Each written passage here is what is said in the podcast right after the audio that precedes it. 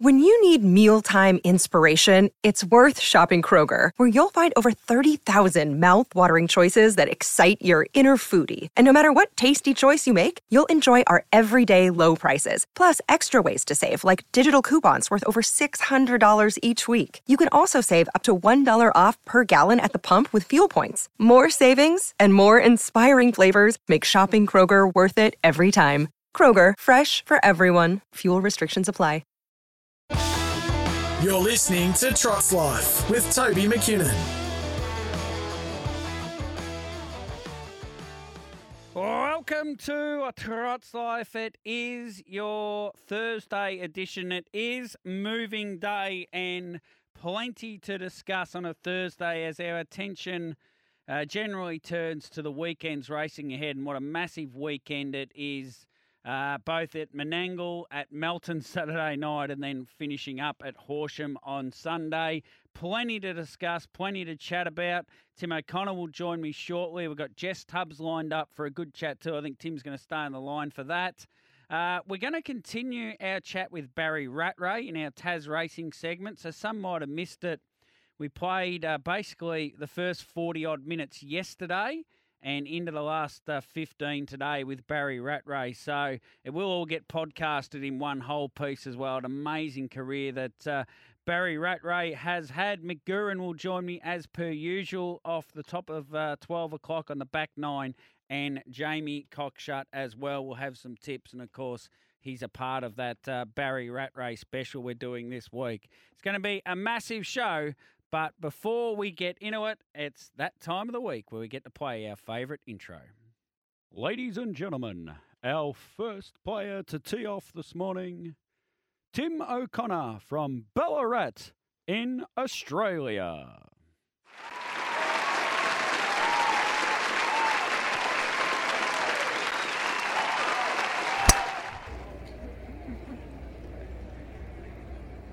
It's a crisp hit. Get in the hole! Once again. Great to be on. It is. Great Tim. to be on. Now, where do we start with all this? You, to- you just told me off air you just hung up the phone basically to Brad Williamson. Yeah, we might start there.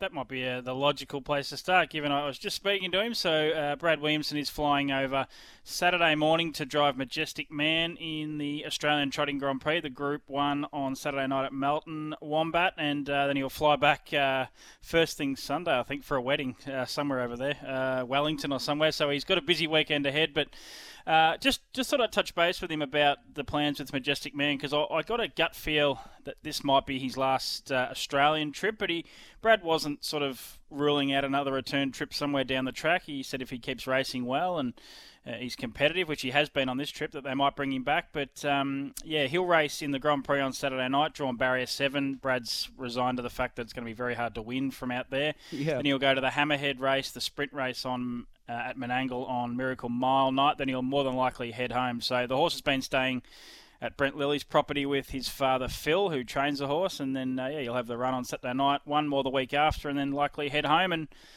we may not ever see him here in Australia again, but if we do, it'd be great. But that would be my gut feel because I think this trip was a bit of a, a spur of the moment trip, given the number of the other big Kiwis, Toby, didn't come out, so they thought we'll chance our arm and come out here and have a crack, and they've won one race, so it's been a successful mission, I reckon. Yeah, Mick Guerin told us basically as it was all unfolding, he had to win uh, in New Zealand about middle of January, and if he had won that race, they were going to come, and if he didn't, they weren't. And of course, he won that race and he come. So, oh, hang on. Oh, it's it's that time, is it? Okay. Alrighty. Where's the gold update, Tim? No, we've done enough. We don't need No. to.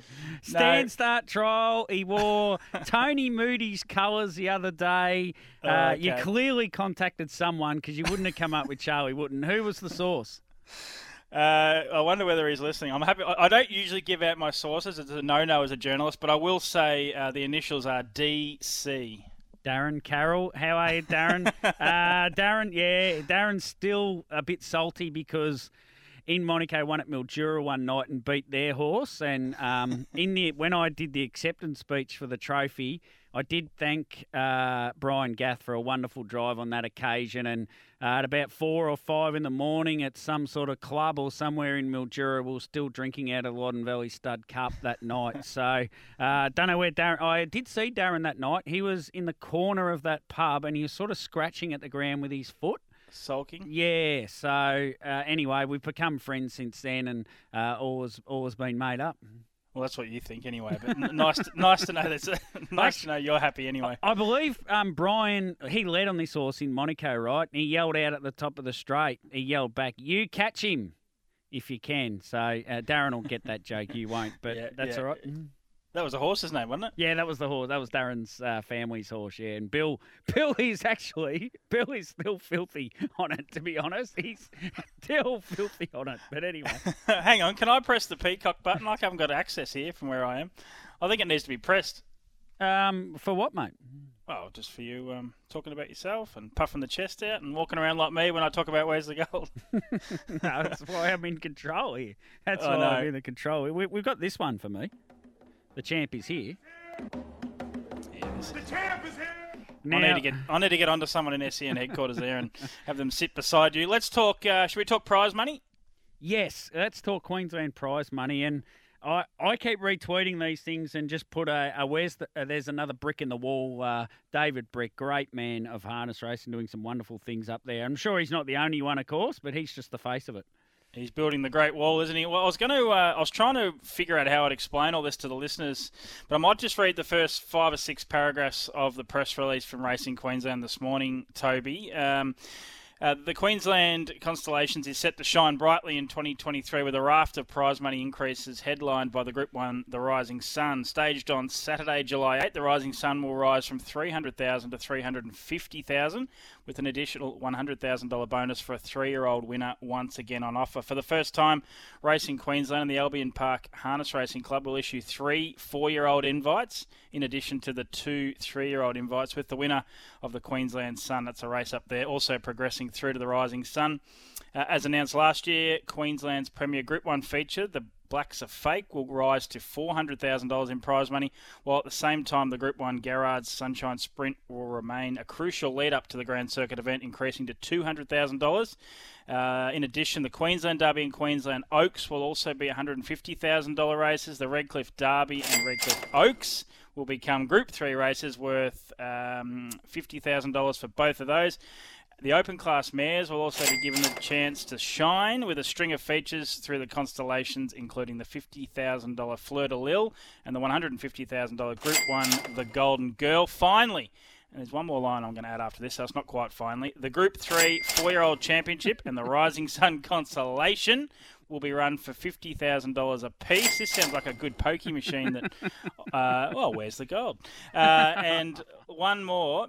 Uh, this is a uh, this is probably one of the more exciting announcements, uh, in my opinion. Uh, last month, it was announced that the new a new Group One trotting feature for three and four year olds, the Great Square, would form part of this year's carnival, and it'll be held at Albion Park on July 8. With support from sponsor Haras des Trotteurs, the race will now be run for $150,000 with a 25k bonus should a three year old win the race. How good is that? They are doing wonderful things. You We've, we've rattled off the prize money um, increases there, Toby. But you were there last year and experienced the carnival. I'd love to go. How good is it? And how much do our participants love heading up there trying to scoop some of this money? Uh, not about the money, of course, for me, Tim, because I don't. Not for you, I but don't- our participants. Though you you would have hung around with plenty of them.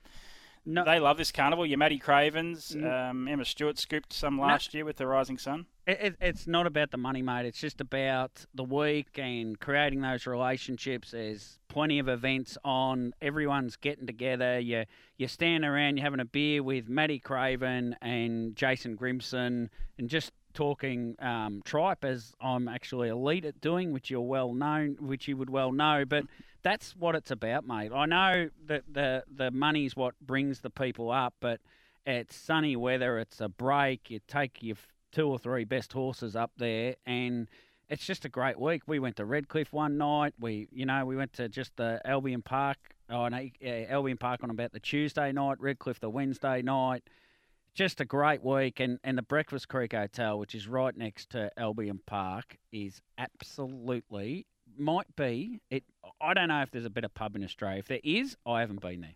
The Tomahawk Steaks go right too, don't they? Tomahawk steaks, absolutely terrific. Uh, yeah, they're a bit on the pricey side, and, and they're probably not twice as good as some of the other steaks there. But I have had a crack at one. Uh, yeah, When they're paid for, they taste all right, though, don't they? It doesn't matter what price they are. Yeah, look, uh, everyone pays for something one way or another. You mightn't put your hand in the pocket at the time, but uh, you're paying for it at some stage in your life, aren't you?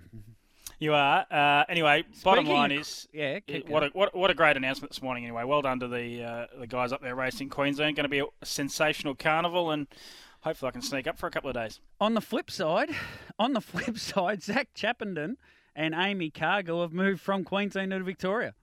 Yeah, you might go back after hearing all that, all the money that's on offer. Uh, yeah, I wrote a, I had a chat to Zach uh, Chappenden yesterday on the phone uh, just to get a bit of an idea about his story and what he was doing because I ran into him at the trials at Ballarat on Tuesday. He was having his first spin around on some horses uh, since arriving in Victoria. He's- in his third week of work with Tonkin Stewart Racing. He's down here with uh, his girlfriend Amy Cargill. So they're both down here working for Clayton Tonkin and Emma Stewart. Lovely young fella. He's a 20 year old. Uh, he's driven 157 winners up in Queensland. Born in Redcliffe. Very well known to people up there. His father, Phil Chappenden, and mother, Melissa Kendall, are both trainer drivers. Uh, and he's also a two time Queensland Young Drivers Championship winner as well, Toby. So he's got a good little record that he's brought down here with him. And he, uh, I was sort of just, I got a few comments for a story, and then I sort of just chatted normally with him afterwards. And I said, how, you know, it's just the who's who of harness racing down there at that stable. And he goes, oh, mate, you wouldn't believe it. I got to jog Honolulu Bay this morning. You know, just, he's already in awe of, of the racing down here and the horses that he gets to handle. So great to have Zach uh, in our ranks, Toby, and he'll be picking up a drive or two in the coming weeks, I'd say. Yeah, and a bit of a many people in Victoria would know Amy's father Brett, who trained in Victoria for some time. He uh, was connected with Gavin Lang for a period of time, and uh, he moved up to Queensland and.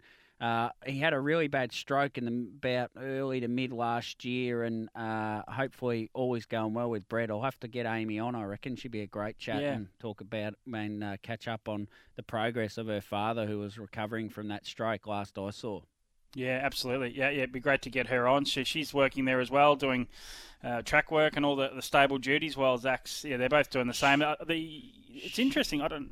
What was that? She's she's really passionate, I reckon, about retraining horses as well. So I don't know if she's had anything to do with our hero program, but there there certainly be some opportunities for her in rehoming horses as well. Yeah, good stuff. I reckon that's a guest for you next week, Toby. Locked in, and uh, oh, I'm pretty full next week already, to be honest. uh, you'll make room. You make room for good guests. It all come about uh, via Summit, Summit Bloodstock's Jamie Dernberger Smith. Apparently, he Oh, uh, yeah, yeah, suggested yeah. the idea to Zach and, and his girlfriend Amy, and they uh, yeah. Well, the, the number one quote out of the story that I wrote yesterday, you couldn't really say no to an opportunity like this, and I think he's he's summed it up. Who would knock back a chance to work for the state's premier stable? Hundred percent, mate. There's one more thing we want to talk about. That's the Vicbred Super Series. We've got Jess Tubbs the other side, so we might do it with Jess if that makes sense. Absolutely, but uh, bottom line is, what's the bottom line? We're not racing on New Year's Eve anymore. Well, at least the finals of the Vic Bred aren't on New Year's Eve, and they're back in September, I'm told. Yes, and uh, those regular listeners will know I've been belting on about changing this for a long time and more. And, and the description I've always used is the Breeders' Crown's our final, it's our championship, and Vic Bred is sort of less than that. It'd be like playing Kooyong after the Australian Open. Uh, the Vic Bred should be a lead up to the Breeders' Crown. I've always sort of said that. And the other parties just, it's just a bugger of a time for the participants. Like, you know, I've got, I'm, I'm good mates with the Lee family, and basically they lost their Christmas because they had to get up and work so many horses on Christmas Day because they were all in Vicbred finals. So that side of it, I never really loved as well. Let's get a breakaway though, mate, uh, and we'll get back on the other side with Jess Tubbs.